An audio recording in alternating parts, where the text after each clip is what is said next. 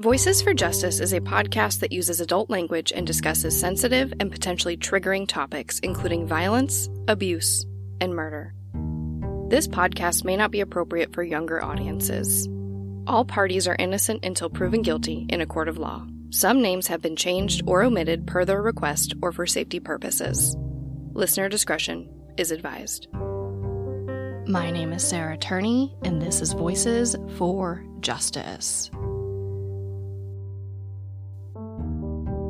Today, I am discussing the case of 21 year old Adam Castillo from Willcox, Arizona.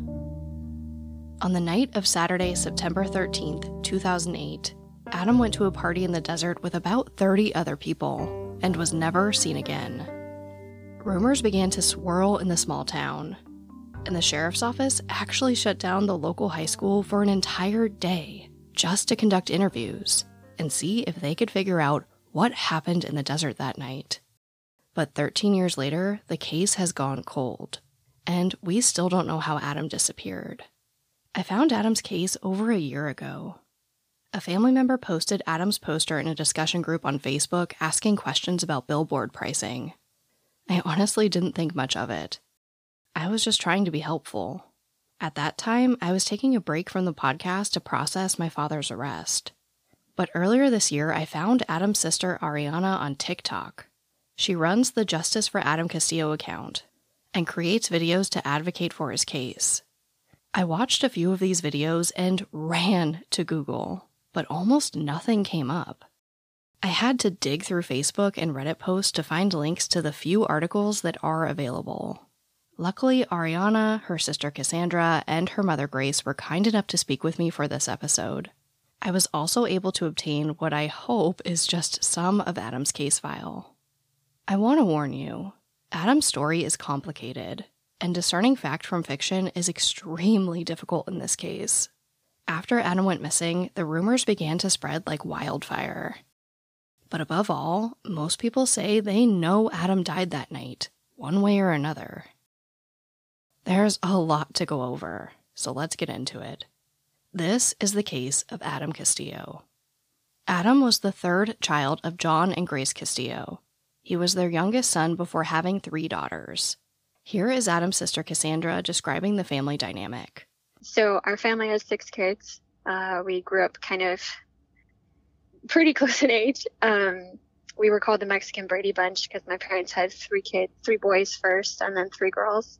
Uh, so Adam is the uh, the baby boy. So I'm the oldest girl, and um, my sister Ariana is right behind me, and we were like the the Irish twins, I guess we'd say, is all three of us were bam, bam, bam right after each other. um, so Adam, myself, and my sister Ariana were very, very close. Here is Grace and Cassandra describing a bit about what Adam was like. Uh, he was um, was just a little boy that at times he would be mischievous do things out of spite, but they were not bad. They were like, okay, let me say, when he was going to be one year old, he, um, I had made him a cake and I told him, do not touch. And he was just there looking at it and looking at it. So I said, I'm going to the room. I'm going to come back inside. Do not touch the cake. And it was like I told him to do it because when he came back, he had frosting all over his mouth and he was very happy. So, you know, he was just um he was just a little boy and and again the same way after he got older he was always making people laugh. You know, um very caring. Um he was just a good hearted boy. He's I loved him because he was would always tell me he loved me. To me, he was full of life. But he just um, was at the wrong place at the wrong time in this little town. He was just really a chill, like cool kid. Like he was into skating and he was into like cool music and and you know, as a younger sister, and not by much, but like even just like looking up to him, being like, man, he's cool. Like he, he's got cool vibes. He's into the cool music. He's got cool friends, and just he was a cool guy. Um, very chill, very um, like nothing really ticked him off. He didn't really have like a, a hot temper or anything like that. Um, he uh, he was very sensitive. I, I mean, I don't know. If, I don't know if he would have liked to be described like that, but he was sensitive. Um, he just was a good guy. Like he would never be the type of guy that you'd be like, oh, he's gonna be a jerk to his girlfriends. No, he was so understanding and sweet that you knew he was gonna be that that sweet guy. Um, but uh, because he was sensitive, he dealt with like a lot of emotion. So I think that kind of made him a little different. Um, so of course we had two older older brothers, and uh, they were a little bit age gapped apart from us, um, and so that was kind of hard to see. You know, our older brothers picking on my brother and just being little poops. Um, and Adam was just like, he never really turned out to be like like them, I guess I'd say. Like they were good, but you know, they were cool guys too, but they were older and they were a little bit more um, you know, blunt or rough, I guess I'd say. And Adam wasn't really like that. So um I think if I could describe Adam in one word it'd be chill. like uh how do I say if he came into a room, he just like I don't know, he kind of like chilled the vibe, you know? Um he made everybody relaxed and in a good mood because he was he was funny and he made everybody laugh and kind of like a clown, but not over the top, I guess. Um, just a really cool guy.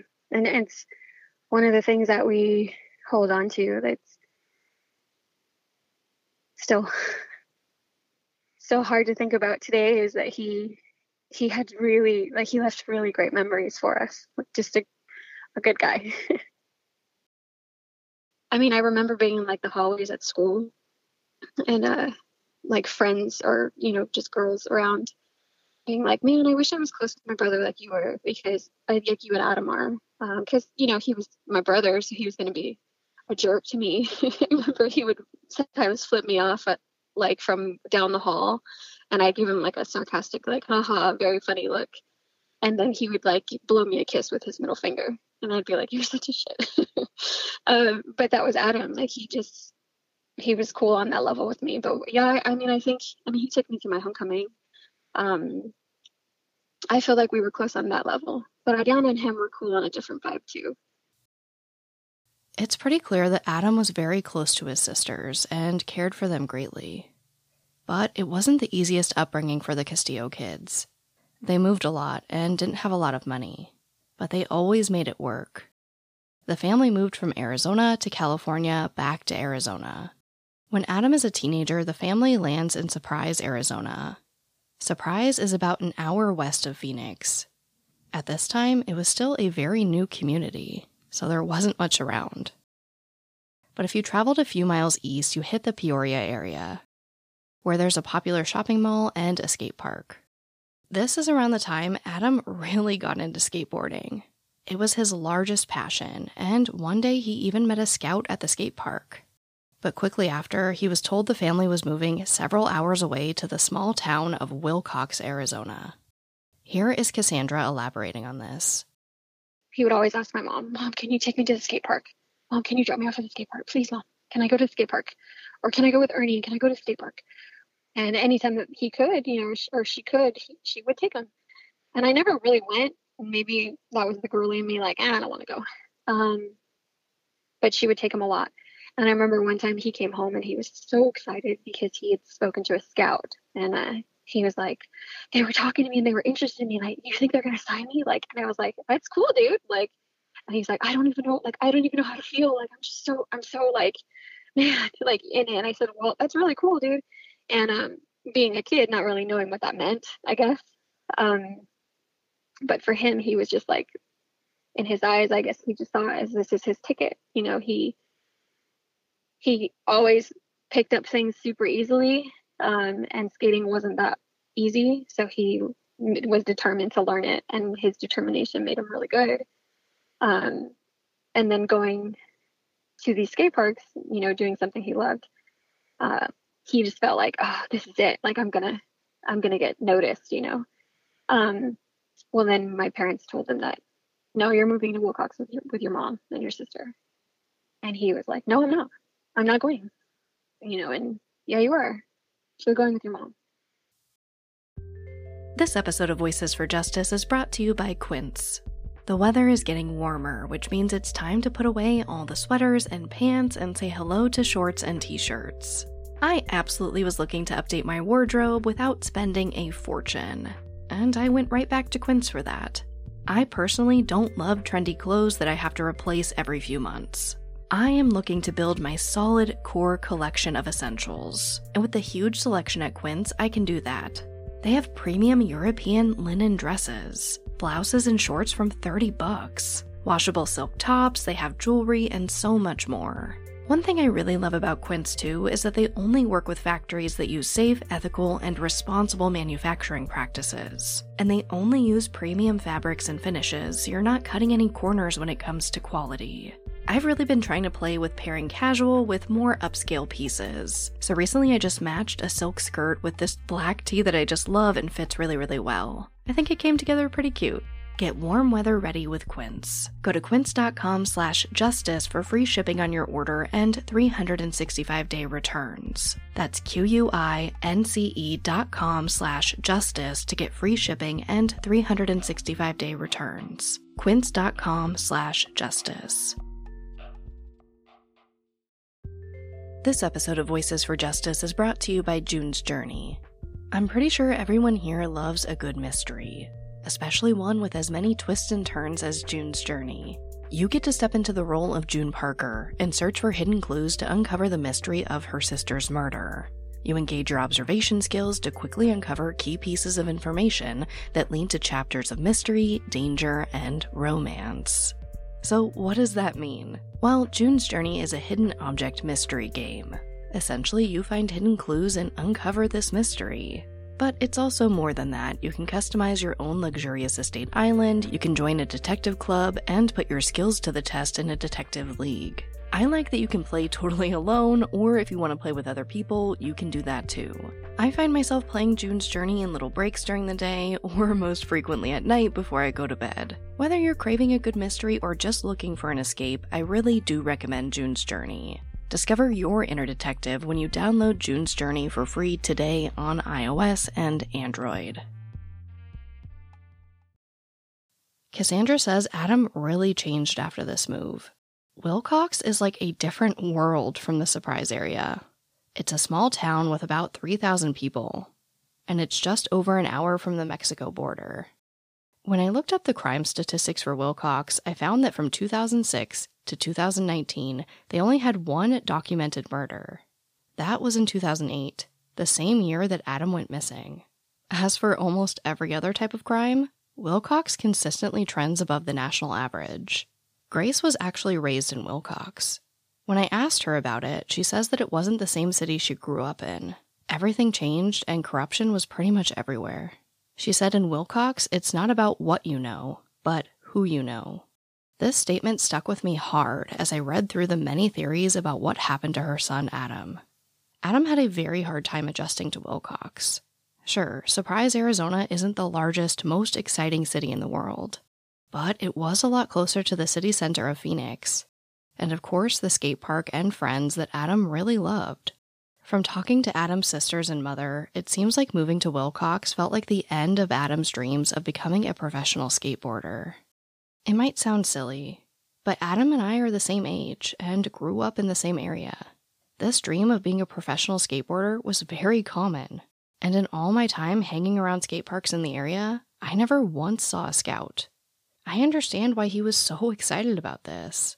For him, skateboarding was his escape, and possibly a chance at financial security if he made it big. Adam continued to skate in Willcox, but held a lot of resentment towards his mother for a few years. Despite this resentment, Adam focused on work and helping his family pay the bills. Cassandra would move to California eventually, often begging Adam to come out there with her. He began warming up to the idea, but ultimately never made the move. It seems like although Adam really hated Willcox and still resented his mother for making him move, He still loved his family greatly and wanted to help provide for them. Even years after the move, there was quite a bit of tension between Adam and his mother, but a devastating life event would bring them back together. In 2008, two weeks before Adam went missing, Adam's nephew Caleb died at just a few months old. Obviously, the family was devastated. Both Ariana and Grace spent most of their days watching the baby. But Grace was visibly broken. Adam put his resentment aside to console his mother. So when Caleb passed away, my mom had a really, really hard time. She had really bonded with this baby. She watched him every day, and um, he had a hard life from the day he was born. So um, it was really hard, and and it, I was really happy that my mom and Adam had a a bonding a bonding moment or bonding time.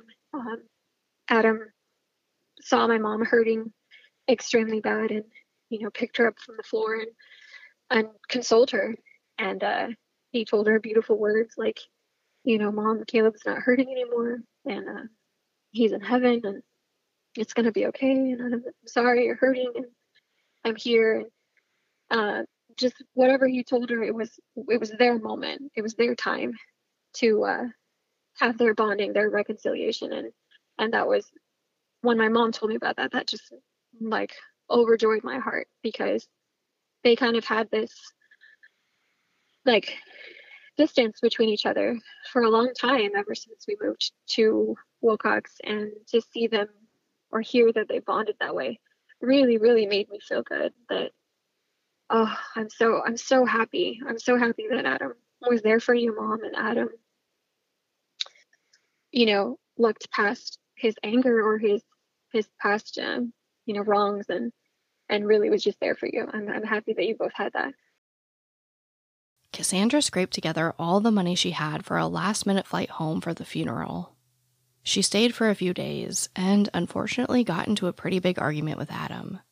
They both said things I imagine they'd take back if they could. As siblings do, they kind of just stayed silent until they shared their last meal together a big bucket of KFC with all the sides. It was kind of an unspoken treaty. This is the last time she would ever see her brother Adam, though they would share a nice conversation about a week later, where they joked like nothing happened. On top of this recent tragedy, Adam was also going through a breakup with his long term girlfriend, Wendy.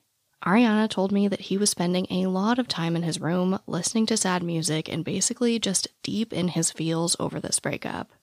So, when the youngest Castillo daughter, Eden, was invited to a party on Saturday, September 13th, 2008, the siblings thought it would be a great idea to get Adam out of the house. I just know that he got really sad. He was pretty devastated. Him and Wendy had been dating for a really long time. They were like really close. And I know that when they had broken up, he took it like super hard. He was just sitting there crying in his room. He was kind of emo, you know, skateboarders usually are. but um he was really emo about it, you know, just taking back Sundays, the used, everything was just blasting out of that room for about a week. So when me and my younger sister had heard about this party, we had told him like, "Hey, dude, let's go out and let's uh, you know, go and have a good time." You know, like you know, just stuff like you say to your brother, like, "Ah, shoot, your your girlfriend sucks anyways. Try to get a better one," kind of stuff, you know. and uh, that's that's mainly the reason why he wanted to go was just to try to. We were trying to really just to get him out there, but he he was just really super sad about him about breaking up. Like I said, they were they were really close. They had been together for a really long time, and I know that that actually had kept him pretty pretty isolated in his room for a minute. The problem was Grace didn't want Eden to go. It wasn't him that was invited to the to the party. It was my young daughter Eden. The, her friend, she was the one that invited my my youngest daughter, Eden, it ends up being, you know, like I told her, I said, you're only what, not even 13, and you want to go where to this party? No, I go, you have no business over there. And Adam overheard this. And that was that Friday. And I said, no, you just, you can't go. No.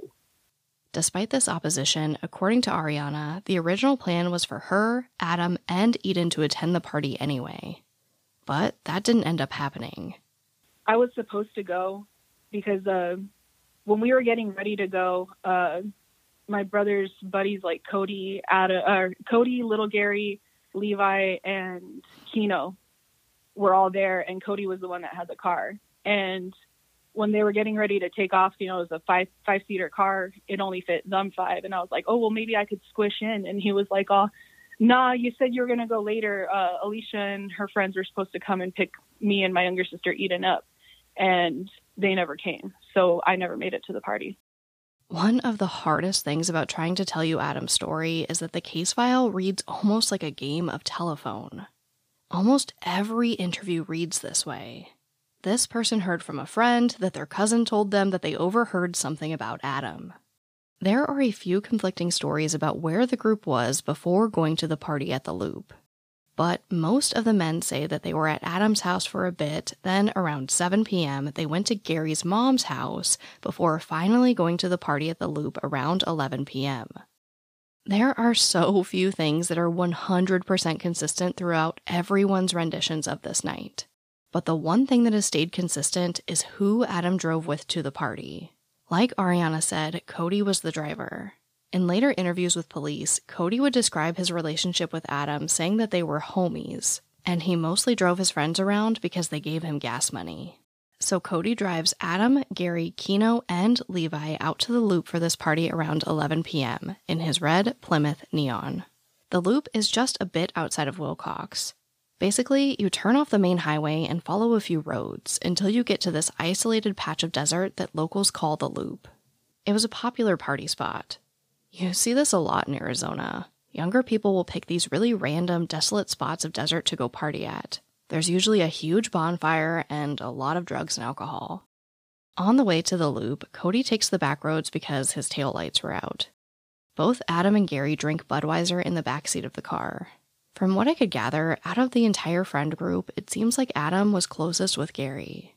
I know I'm getting a little detail heavy here, but I think knowing a little bit about these dynamics will help in trying to figure out what actually happened at this party later on.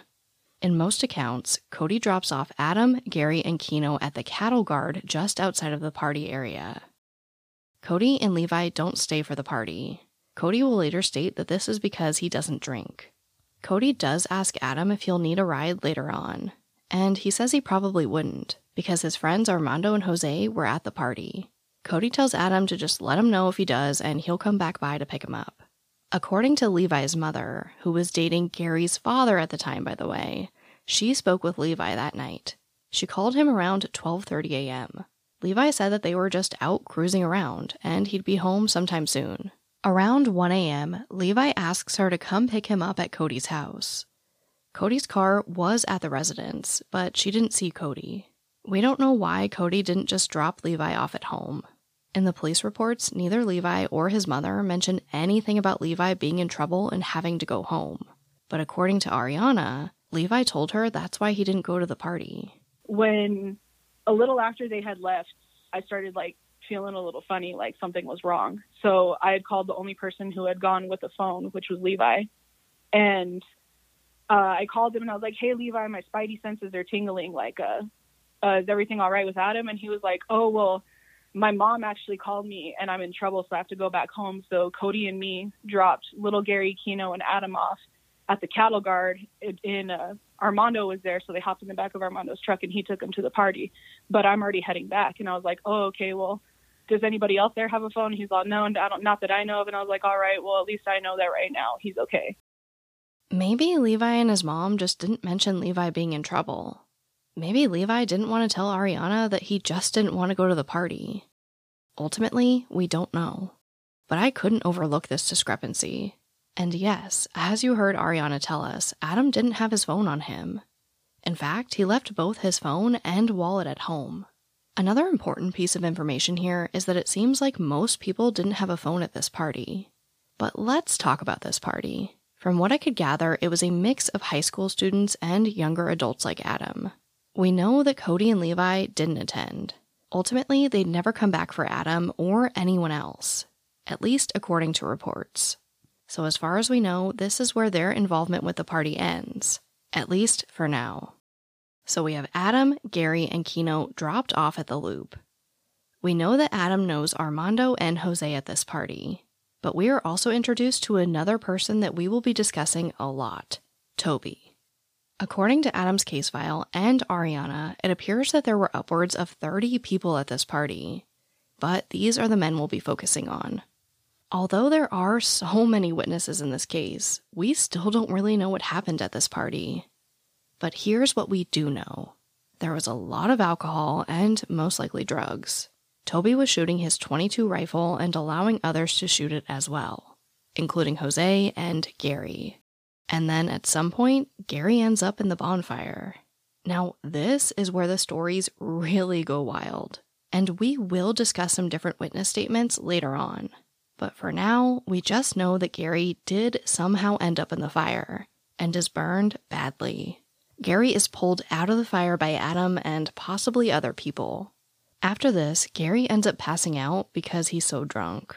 Eventually, the party ends, and most people were gone by about 2 or 3 a.m. Everyone makes it home eventually, except for Adam. The morning after the party, Gary stops by Adam's house. Here is Ariana describing this interaction.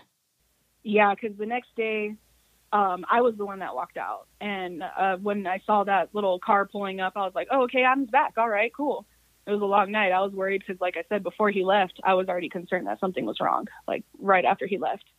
So the fact that he didn't make it home all night, you know, we were just like, oh, well, hopefully he found a, a really nice girl and that's where he was all night, you know, just wishful thinking. And uh, when little Gary pulled up, that's when I, I'd walked up and yeah, his face was horribly burned. And I asked him, I was like, hey, dude, where's Adam? And he was like, what do you mean he's here? And I was like, no, he was with you last night. You know where he is. And he was like, oh, then he took a drink out of his, his, uh, 40 ounce of beer so early in the morning. And then he looks back at the dash and he tells me, well, if Adam comes back, tell him thank you because I think he saved my life. Then he nods to the guy that was driving and they pull away. So Adam isn't with Gary, but apparently saved his life the night before. I think it's safe to assume that he was talking about being pulled out of the fire. But why would Gary say thank Adam for me if Adam comes back? What does that mean? He never explains. But Ariana runs in the house to tell her mother, and Grace immediately knows that something is very wrong. We'd all just figured that he maybe, you know, he had stayed the night at a, a friend's house, but when he stays the night at anybody's house, he calls because he was a big mama's boy. He calls all the time. He would call if he was going to McDonald's, if he was going to to a different friend's house, or if they're going to be going to the park, or if they're going to be skating in a different place. He would always call my mom, let her know where she was at. Grace calls the Cochise County Sheriff's Office to report Adam missing, but they refuse to take the report until he's been missing for 48 hours. So Grace and the family go to look for Adam themselves. And after not finding him, Grace calls Cassandra. My mom was telling me Adam didn't come home, and we went to the place and we're looking around, and I'm like, whoa, whoa, calm down. What are you talking about? Like, calm down, calm down. He didn't come home, and he always comes home. He always does. He always tells me, no matter how late it is, he'll come in and, and he'll say, Mom, I'm home. Even if it's super early the next day, he'll come and say, Mom, I'm home. And I said, I know, Mom. Calm down. It's okay. It's okay. Mom, just calm down. I'm sure he's fine. I'm sure he's just sleeping at Gary's house, or maybe he's with, you know, maybe one of his friends or the casinos. He's he's probably just at a friend's house, mom. He's fine, mom. I'm sure it's okay. Don't do this. Don't work yourself up. It's gonna be okay, mom. Okay, okay, okay. But I'm calling you. You please pray. I got, mom. I'm praying. I'm praying, mom. It's okay. It's gonna be okay. He's gonna be fine, mom. He's gonna come home. You just you're working yourself up for nothing okay, okay, okay, all right, okay. I said, okay, well, you call me, call me, call me soon, call me whatever you guys are gonna do. Just let me, okay, I'll call you soon. And as soon as I hung up, I sat there at my desk and I'm surrounded by other people in like other cubicles, and I I knew something was wrong. I felt it. I knew, oh shit, something's wrong. Man, I just told my mom nothing's wrong, and I feel it. So I start praying, and I'm like, a wreck inside and can't even really work. And I end up telling my boss, like, hey, I don't, I don't know what's going on, but um, my mom just called me and my brother didn't come home. So I'm sorry if my head's not right. And, you know, oh no, it's fine. It's okay. Let me know what it goes through. So, you know, those days to say that I remember them in detail. I don't. They were a blur, just a blur. It happened so fast. And then it happened so slow, too. It was weird. You know, he didn't come home. No one knew where he was. No one had seen him.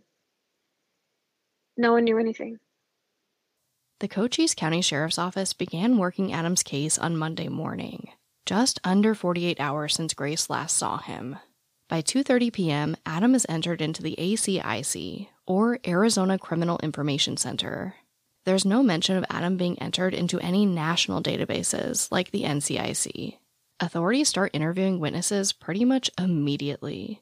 But before we dive into the many witness statements gathered, because that is going to be a huge part of this story, I want to talk about both Adam's family and the police going back to the loop to look for Adam and the loop itself.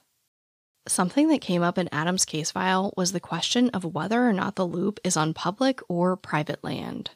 Now, this may seem like a small detail, but I think it's absolutely crucial given the statements I'm about to present to you. So I did some digging. Luckily, I know a lot of people who are fanatics about public land in Arizona. And of course, the website publiclands.org helped a lot. I found that the loop does appear to be private land, just outside of the Willcox Playa Wildlife Area. This wildlife area seems to be cut off by the freeway, with the loop being just to the east of the freeway division. So, again, from what I could find from this beautiful color coded map, is that the loop is private land. When Grace first went to the loop to look for Adam, she and her nephew Rocky saw what looked like normal debris from a desert party bottles, trash, a tire. Unfortunately, just all of the trash that gets left behind from these things. But when she went out again, she and her husband were shocked to see county workers cleaning up the area and even burning things. I, I just saw that there was, um, yeah, city workers over there out in the county. Know, it's like, what what business do they have doing? And they were burning stuff. And uh, I was like, well, you know, I, I didn't I didn't see it that way at first, but my husband did. He said, he goes, what what business do they have being here? And I had gone um, before that, like around, I think, um, one or no, two days. I think it was two days. Rocky took me, my nephew Rocky, and and you could see all these bottles gathered, scattered around. There was a tire there. There was I I you know yes the pit where they where there was something that had happened there like I supposed to be saying Gary, and um, it was just a mess. Well, the the time that me and my husband went, it totally looked different. There was no bottles, there was no tire there. Uh, everything seemed like you know, like it hadn't been touched. And I said, this does not look like the way it did when me and Rocky came. And I found because I know the the beer that my my son was drinking. It, yeah, yeah. And I said, oh, this, this is. I know that Adam was here because this is the kind of beer when he didn't have money. That's what he would buy those. I guess cheapest stuff, Mickey's or something like that. and I so I took the bottle, but you know, um, it was not the same. It was like somebody had came and just clean house. I said, so why would they do that? You know, and by uh, by what I heard, you know, well, later on when my husband, you know, because he's more worldly than I am, he says, um, well, of course you're going to cover up, you know. And again, like I say, it's not what you know, it's who you know. Grace and her husband don't like what they see. Rumors were already swirling in town that maybe Adam made the wrong person mad, and that person made him disappear. Now they come back to the site of the party and things were cleaned up by county workers on private land. You might be thinking what I was thinking at this point. Well, maybe the county just does this. I actually tried to call the county to ask this question, but no one ever got back to me. I can tell you from growing up in the Arizona desert that I've seen some larger pieces of trash, like tires, in some of these areas on public land for years. So I can confidently tell you that there are not officials in every county cleaning up the desert. Or if they are, it's done very slowly. And I imagine even less so on private property, if it even happens at all. At first, I honestly kind of shrugged all this off as something strange that could probably be easily explained. But once I found out it was on private property, I thought, okay, maybe there's something here. And then when I read the police report of the first officers arriving at the loop on September 25th, I knew that this was something I had to tell you guys about. I'm going to read straight from the police report. Quote As we arrived at the location, we saw a county truck pulling a small trailer parked next to the area where bonfires are made during the drinking parties. And as we got out of our vehicles, the truck started to leave. And I asked the driver if he knew who owned the land where we were. And he said I would have to check with planning and zoning to find out. The truck then left the area, and as we were looking at the makeshift fire pit, we noticed that the area had been raked up and cleaned of debris. I then made the comment I didn't know that county employees went out to these partying spots and cleaned up these areas, and it seemed unusual. So, although I wasn't able to find out directly from the county if they had workers going out to private land to clean up, I think it's safe to say that the officer gave us confirmation that yes, this seems kind of weird. There's no formal search of the loop on this day. The officers basically just take a look around. Before we get into the searches for Adam, let's finally dig into some of these witness statements. Starting with the four guys Adam drove with to the party.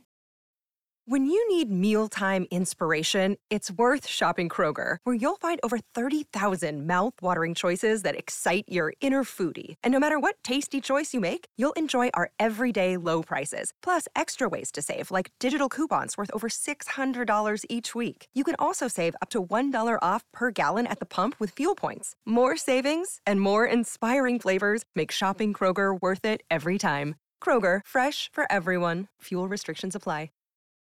The first person investigators call is Levi. He says he and Cody dropped off their friends at the party, and he hasn't heard from or seen Adam since. He thought Adam was getting a ride home from Armando.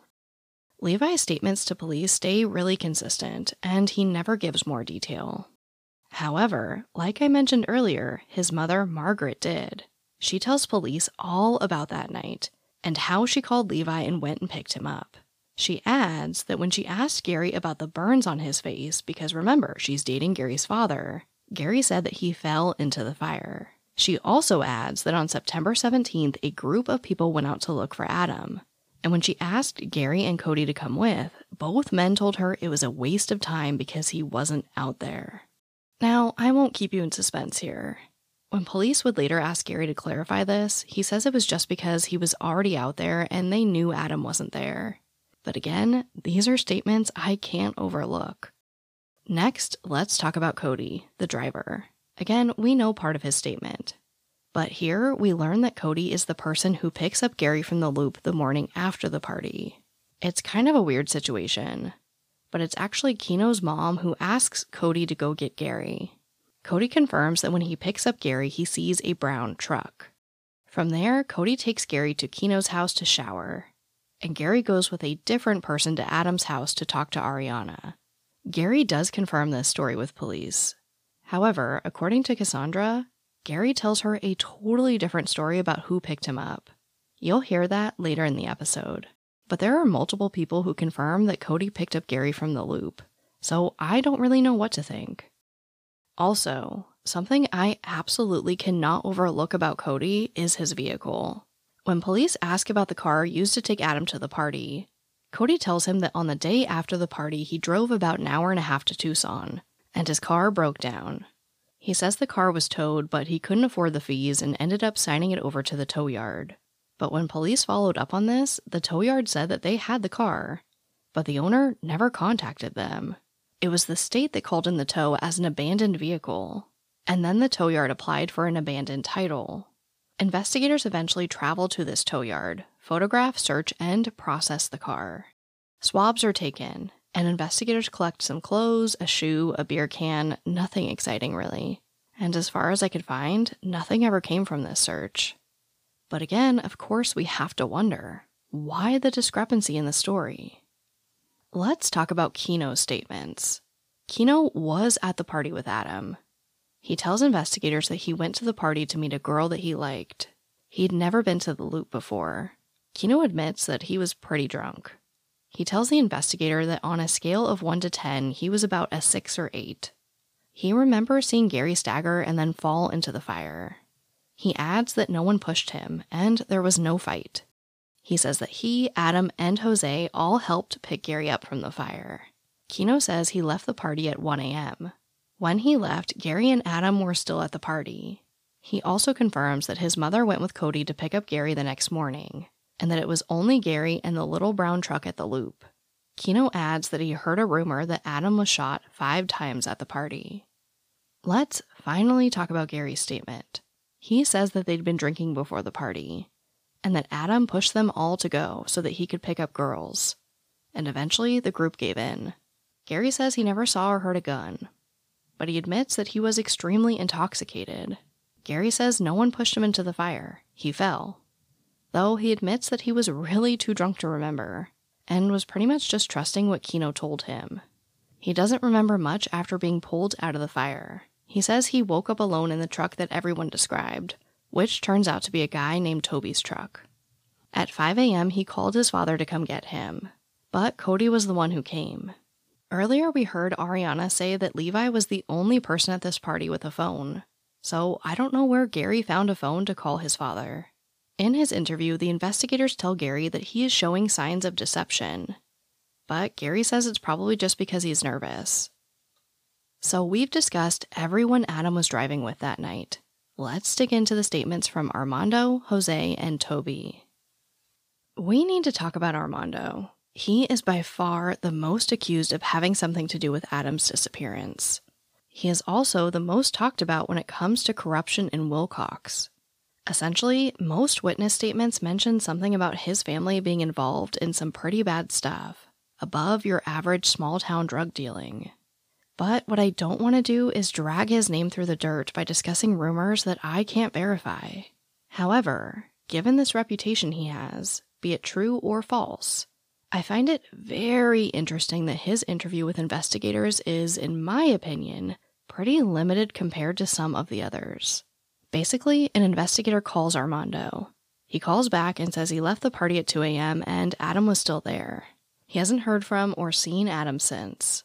Armando then goes into the police station on his own volition and says that he heard his friend Jose was arrested and that they were looking for him too.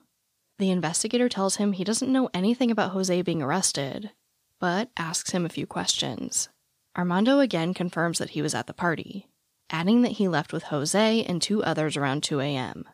He says the only people left at the party were Adam, Gary, and Toby, Armando adds that Toby was stranded at the party because his truck had flat tires and a dead battery.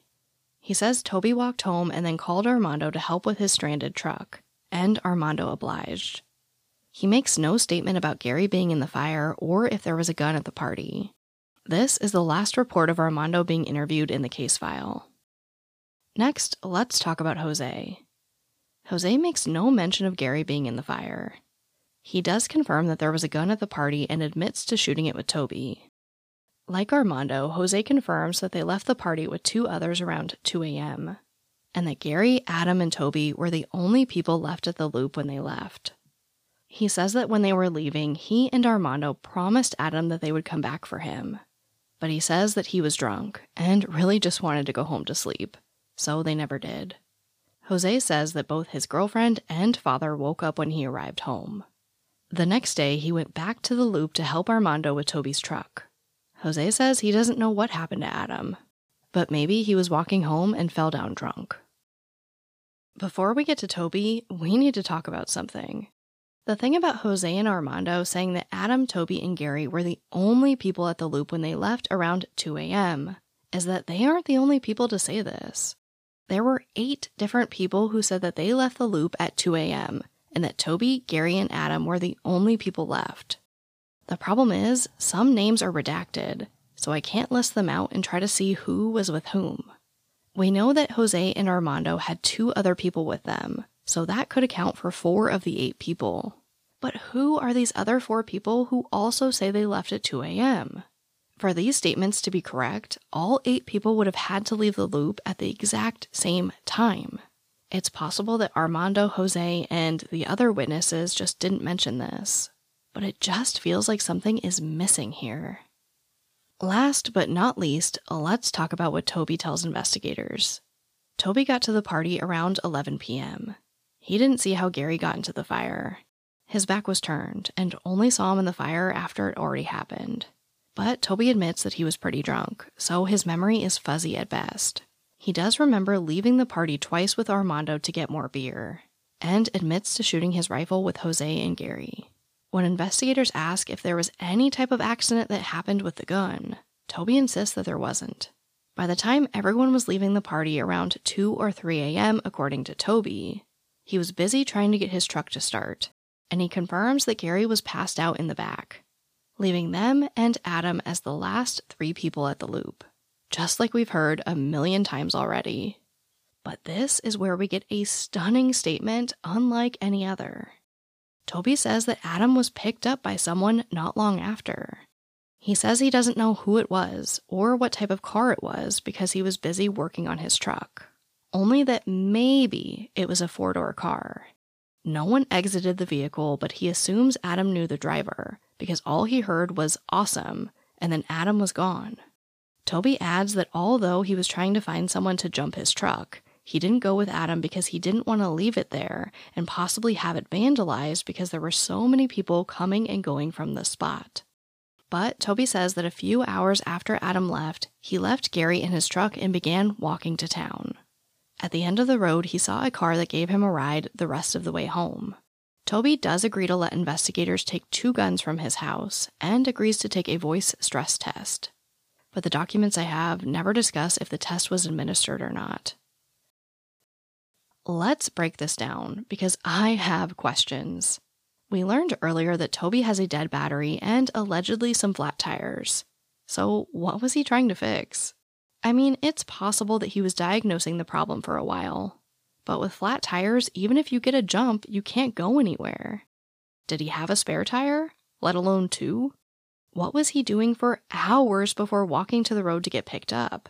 And of course, how did he not see any features of this car? Not a color, make, or model.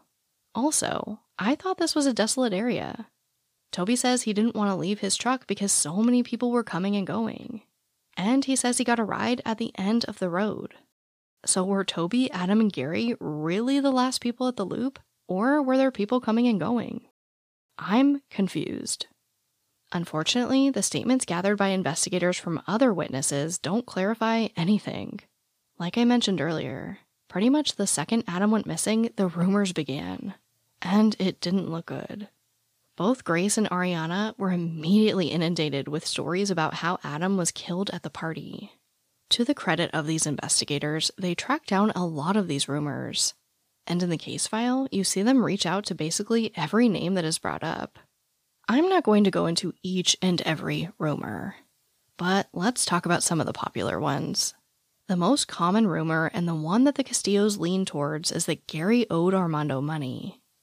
So he pushed Gary into the fire. When Adam went to get him out, Adam became the target of Armando's rage. Some people say that Adam was beat, tied up, and put into the back of Armando's truck. And some people even say that he shot Adam on sight right there.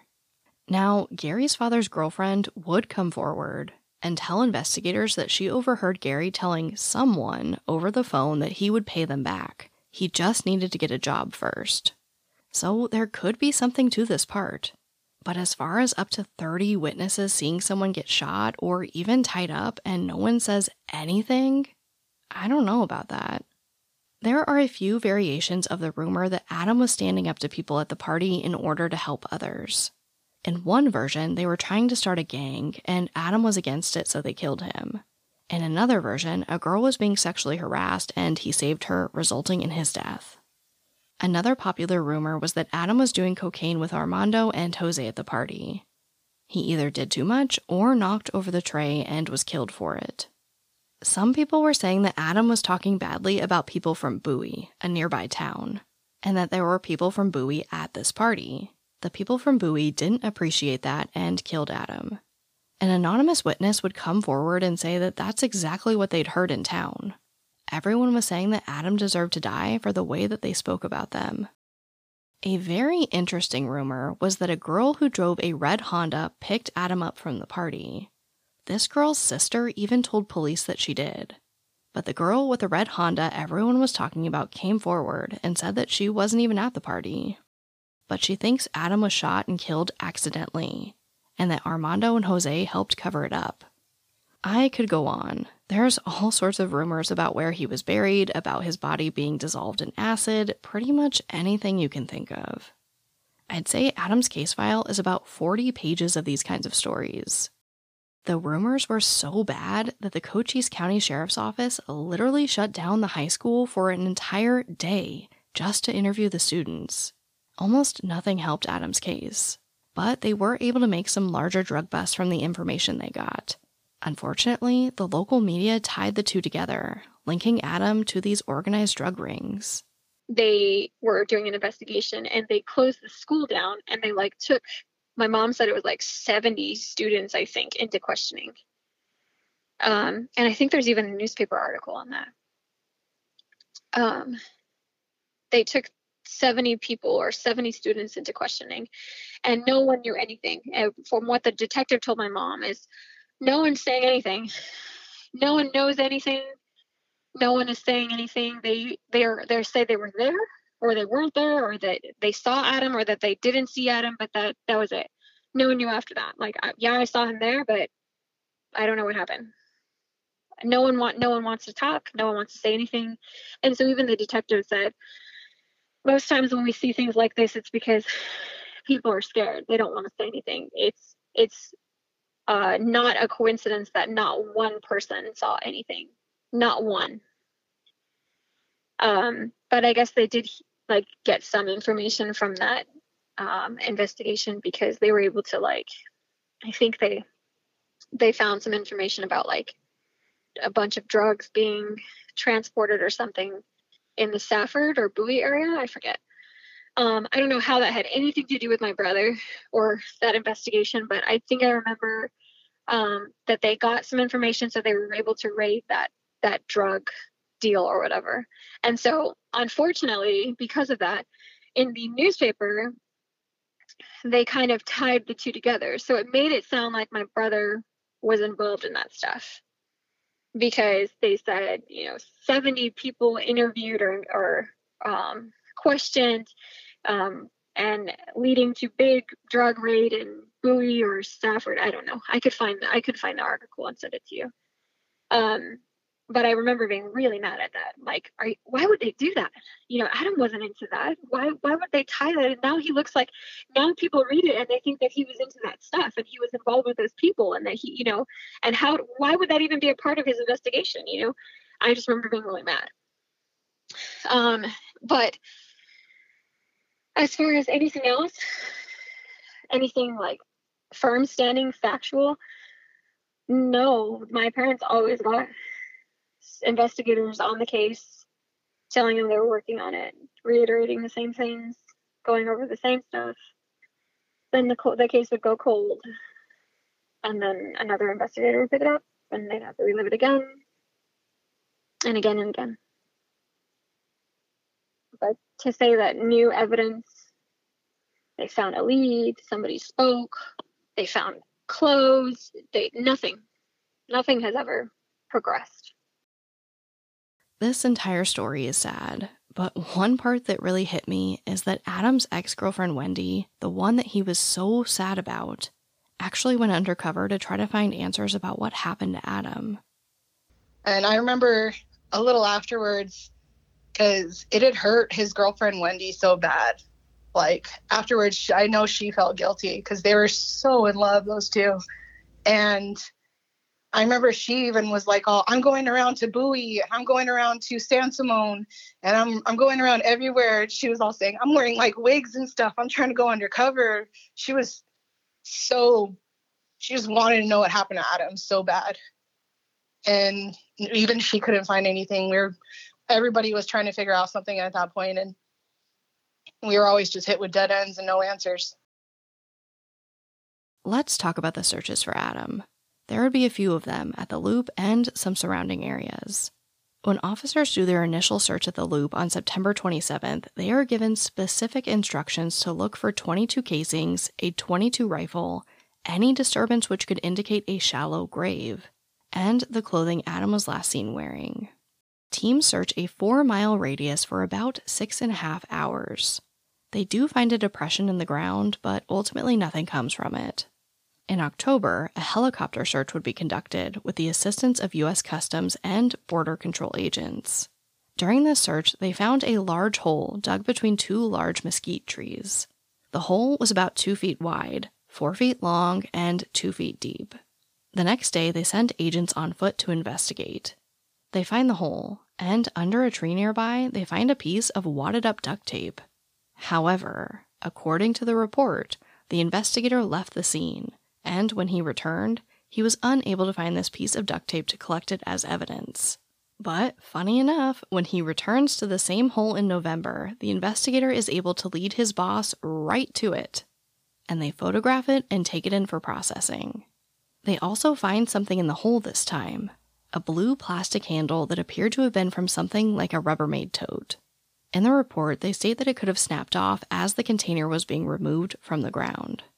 They also note that the hole looked incomplete, as if someone started digging but didn't entirely finish. While we're on the topic of searches, I want to add that according to Gary, he did go out and search for Adam. And I believe this, because when he was searching, he found something and called it in to police. Gary found a trash can that was taped shut and smelled like a dead body was inside. Police arrived, took pictures, and opened the can. But it was just trash and rotting meat. However, the police don't take this can in for any type of processing, so we really just have to take the police at their word on this one.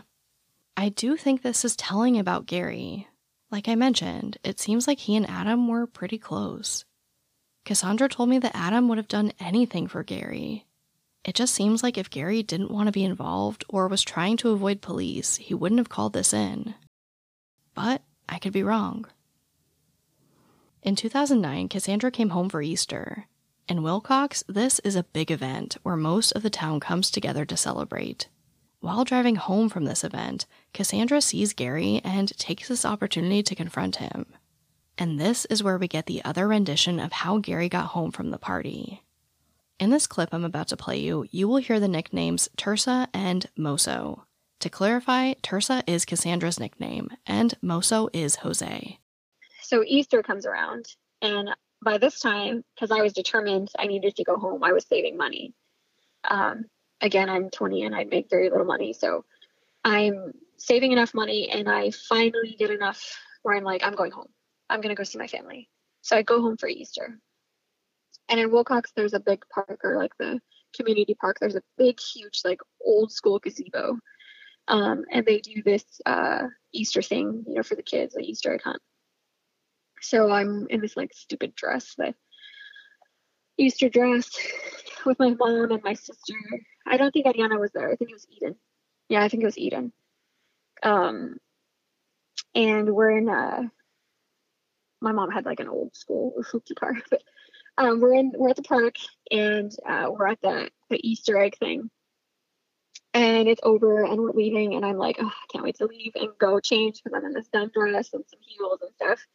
And um you know seeing seeing the town again was like just in a different light because now i have this reality setting that my fa- my family has this reality that my brother's gone. And um you know everybody in Willcox knows about it and we're the family everybody's talking about and uh it's a small town and it was just ugly so being around these functions we're not the same anymore. So it was kind of like always a mess, and we were ready to leave. We were like, let's just go. It's it's over. There's no need to stick around and mingle like we would have. We were gonna go. So we're leaving. Um, and I'm driving my mom's old school car. And uh, my mom's in the passenger, my sister's in the back. Eden, she's small, or she's like 15 at the time. Um, I am pulling out of the park area, and I see a car pass by because I'm kind of at a T intersection. I see a car pass by me, and it's Gary. And he's in the car. He's in the car, and he's driving, and I know it's Gary. I saw his face, and I was like, "Motherfucker!" And something just took over me. So I obviously where he was the direction he was going in is not the direction we were going into and i flipped and went and started following him. And my mom's like what are you doing? I was like i couldn't even speak. I was just kind of like seeing red. And i get up close to him and i'm like super on his ass and i start honking to him. And he starts realizing and i could see him kind of like slowing down and braking and i'm like putting my hand out the window and i'm saying pull over pull over. And i'm like almost to the point of hitting his car. And i I just keep like I won't let go. I'm like pull over, you know, and I like I'm just, I'm just like making a big scene. So he drives a good way because we're at the park area. So I want to say at least a mile maybe. He drives a good way, and we're at these apartments at the very end of like the main street. He pulls into that parking lot of the apartments and he gets out of the car and I get out of the car and I told you I'm in this stupid fucking dress and these heels. And I'm like ready to kick his ass but I'm in this dumb dress. And I like walk up to him and I shove him. I'm like, what the fuck, Gary? And he's like, what, what, what, what, what? And I said, what? I said, what do you what? I was like, where's my brother? You know, and I'm like just yelling at him. I'm screaming at him. I can't tell you word for word verbatim what I say to him, but I'm mad and I'm like yelling at him. Where's my brother? You had to have know. You have to know what happened. You have to know what happened to him. And he starts crying. He's crying and he says, I'm sorry. I'm sorry, Tirsa. I'm sorry. I, I wish I knew. I'm so mad at myself because I got so fucking drunk. I I don't know. I blacked out. I all I remember, and this is what he tells me. All I remember is Adam. I was really drunk, and Adam told me that I needed to sleep it off because I was really drunk. Adam told me I needed to sleep it off, and so he put me in the back seat of did he say a specific person's car? Or maybe a car. He put me in the back seat of a car and and all I remember I was laying down in the back seat and at the foot of the door, Adam is standing there and Moso's with him. Again, I don't know who Moso is. I've only heard of Moso. So Moso is apparently from what they told me, Moso was Abel's like best best friend or right hand man or whatever but like the two of them were like a duo. They were always together. So when Gary told me that he, uh, going back to the Easter, when I say, you know, what does it tell me? What do you remember? You know, he's crying and he says, all I remember is I was so drunk and Adam put me in the back seat of the car.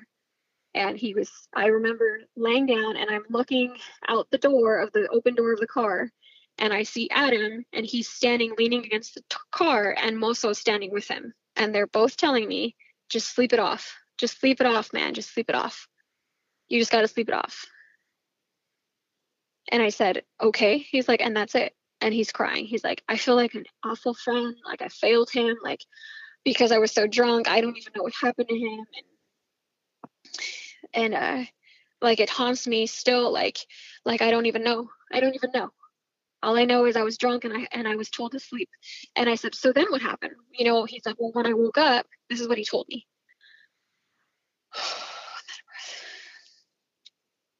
when I woke up, I woke up in Toby's truck. Um, and I was like, what the fuck? Why would you why would you wake up in Toby's truck? You you were in a car. He's like, I know, I was in a car. And I said, that makes zero sense. He's like, I know, I know. He, and he's like, but I woke up in Toby's truck and no one was there. I said, wait, what? Yeah, I was in Toby's truck and Toby wasn't there. I think he said that the keys were gone, like like he was just in the truck. And he said his shoes were gone, like he had no shoes on. And I was like, okay, like, and then what? And he said, uh, I don't know like I that was it. I was alone. I woke up and I kind of was like spinning, head spinning, and I got out of the truck and I was thinking like what the fuck happened? You know, all I see is like, you know, everybody was there and I'm alone and it's the next day. He's like, So why I start walking home.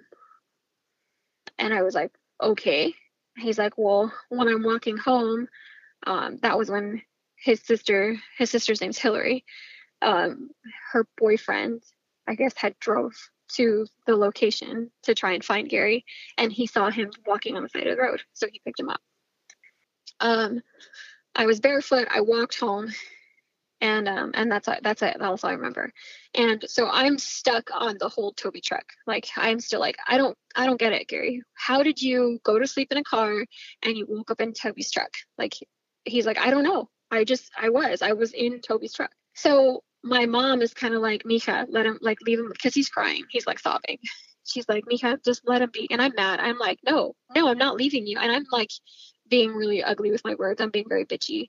And I'm like, no, like, you know, stop fucking lying, you know. And I like shoved him a little bit. And he's a shorter guy. So I was much, and I was wearing these stupid heels. So I was like kind of over towering over him. Um, and I told my mom, like, I was like, I, I wanted to fuck him up, you know, and I don't know if I would have been able to do that, but um, I was really, really upset. And um, I'm telling you, I saw red and something took over me. But my mom was kind of nudging me through the car because she never got out of the car. She was just kind of through the window saying, Mika, leave him alone. Let him let him go. Just let him go. And I'm like, no, mom, no. And I'm looking back at her and and no, he has to tell me, you know. And uh, I said, how can he do that? He was Adam was so loyal to him. Adam was his best friend. He loved him. He would have done anything for him. How could he do that to him? You know, and I'm I'm saying this on purpose so that Gary can hear this. Like, you're a piece of shit. Uh, Adam would have done anything for you. And um, he's crying. He's just crying on the like he's leaning against his car, and just crying. And I felt like, well, this isn't gonna get nowhere. So I shake my head and I just kind of feel defeated and I'm like, You're a piece of shit, dude. And I just get I walk away and I get in the car and I leave. I have to say, I understand why Cassandra felt this way. There is no feeling quite like being in front of the person that you believe has answers about your missing loved one, someone you thought was a good person, looking them in the eyes and not getting anything. Unfortunately, this is pretty much where the case is today, or at least where Adam's case file ends. The records stop in March of 2009, just months after Adam went missing. I don't know if anyone was given the voice stress test they agreed to, I don't know if any of the people with Adam that night were interviewed again, or what the results were for some of the testing they mentioned. But according to his family, there haven't been any new developments. No one is talking, and they haven't found a single trace of Adam. What happened to Adam out there? Did something happen at the party while everyone was watching? I honestly really doubt that. Did something happen when it was just Armando, Jose, Toby, Gary, and Adam? Or was Adam really picked up at that party by some unknown person to never be seen again? No one knows. After years of advocating for Adam's case through the Cochise County Sheriff's Office, a detective finally broke down and told Ariana that if she wanted answers, she should go to the media. That's when she turned to TikTok you know, nothing's really going to happen to this because it's technically a cold case already. And I was like, well, what would you suggest that we do? And he was all, put some public pressure. And I remember back then I didn't know, I'm still not very technically savvy. So uh, I didn't know what to do. I didn't know how to make a Facebook page for it or anything like that. So I was just like, well, I guess I could just help my mom hang up some more posters. But when I saw you and how much you made, uh, like a wave on TikTok, I was like, well, maybe, maybe this way I could get heard maybe this way Adam can finally his name can be heard and you know maybe we can actually get something going on his case. So that's definitely why I took it to TikTok. Ariana admits that she was angry at her town. She felt that everyone turned their backs on Adam. But with this new venture into social media and through the help of another family, she says that she's a bit more optimistic now. Um, honestly, I when I had just started the TikTok and uh, everything the the town that I thought was like so horrible had actually gathered up and there's a specific family, the Ovulas. They had helped me so much with just sharing and sharing and all that and it kind of brought a like a new light to my heart because I I was so closed off, especially since after after Adam had been went missing and friends, I had lost so many friends. Like it, it was like they didn't want to talk to me anymore. So just to see that the town that I thought was so horrible and cold hearted actually decided to open up their arms and help my family, it was beautiful. Like, I really want to thank them. Grace Castillo is understandably not as hopeful as long as Adam's case remains with Cochise County. I think we need help from out out of here because uh, obviously, you know, to me, uh, yes, I thank I thank the people that that are are really truly friends, and they care, you know, and they say things, you know, oh, he was such a good guy, you know, and stuff. But the law here is not the law. It's like the I've always seen the cop cars, and it says, um, "We are here to." How does it say? Serve and protect but like I say, who? Who are you protecting? You're not doing your job. You forgot that oath that you that every every cop and every uh, sheriff, you know, promises when they get that job. And and it's you know, I feel that this needs to be. I don't know if the girls told you, but supposedly um, America's Most Wanted was supposed to come well, then all of a sudden they never came. But to me, it's um, it's like saying they probably did come or called, and they said, "Oh no, you know, it's it's been fixed," or I don't know what. But America's Most Wanted, by what I I have seen, is um, they're honest and truthful people because um, Mr. Walsh, uh, John Walsh, he, to me, he, he sounds and he looks genuine. And what happened, the way I see it, is because the personal experience that he went through with his son being kidnapped and killed, Adam Walsh. So, like I said, you know, we need to get something exposed from somewhere. We need the help from out out of this town, out of this county, because by the way, you know, I see it, you know, nothing's going to be done. And it's not just Adam that's missing. There's other ones here, but they don't seem to care. So, you know, it's it's just um, it needs to be exposed. These these police officers and the ones before is is just it's just um, the corruption. It looks like it's never going to end. Grace told me that there's another new detective on Adam's case, but she's never met him. At this point, I think it's safe to say that she's beyond frustrated with the county. This last one, I haven't even met the guy.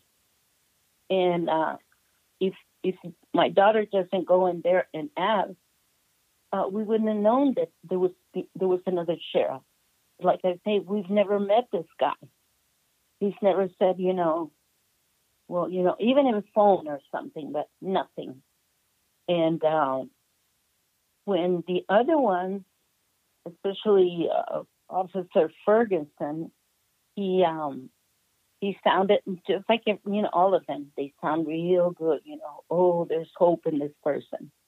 This guy, when I met him, he was young, thin, you know, very, uh, oh, I promise you this, and I know I'm going to do that, you know, and, and, you know, everything pretty. He painted a beautiful, perfect picture. But when it came to the nitty gritty, he would come like, I'd say, oh, the first time it was like a month, and then the next time for like three months, and then he went scattered. It, it made it longer and longer until I had to go and my daughters, we'd have to go and ask and tell the sheriffs right there at the, at the department, uh, is he here? No, he's not. Can you leave him a message? Tell him that I want to talk to him. Never heard from him. Never, never, never. Adam's case is far from over. Ariana just began her social media journey this year, which brings me right to our call to action. Well, mostly it's just sharing a story because, like when you said you look it up, there's almost no media coverage. There's no stories. There's no barely one or two newspaper articles on it. There's nothing. So I figured if uh, if if I don't start it and if my family doesn't get together and we start it, then there's going to be nothing to look up on. There's there's no story there. Kind of like it just got pushed out to the back burner of the of the police station's eye and I just really wanted it to just be spread out there. Maybe, like I said, maybe if they they saw that so many people were talking about it, they'd probably look into it and decide maybe we should reopen this case. Please take a moment to support Adam's family on social media. You can find them under Justice for Adam Castillo on TikTok. Also, please share Adam's story. Like you heard, his case has had almost no coverage. So, although you might think a share might not amount to anything in this case, it can make a huge difference. Just like every single share helped in my sister's case. As a reminder, Adam went missing on September 14, 2008, just outside of Willcox, Arizona, at the age of 21. Adam is a Hispanic male with brown hair and brown eyes. He had short hair at the time of his disappearance and was wearing a black t shirt or tank top, long camouflage print shorts, and green and white skate shoes. He does have a scar on his forearm that is at least three inches long, and a scar on the back of his head on the right side. If you have any information about the disappearance of Adam Castillo, please call the Cochise County Sheriff's Office at 520 803 3280. But, as always, Thank you, I love you, and I'll talk to you next time.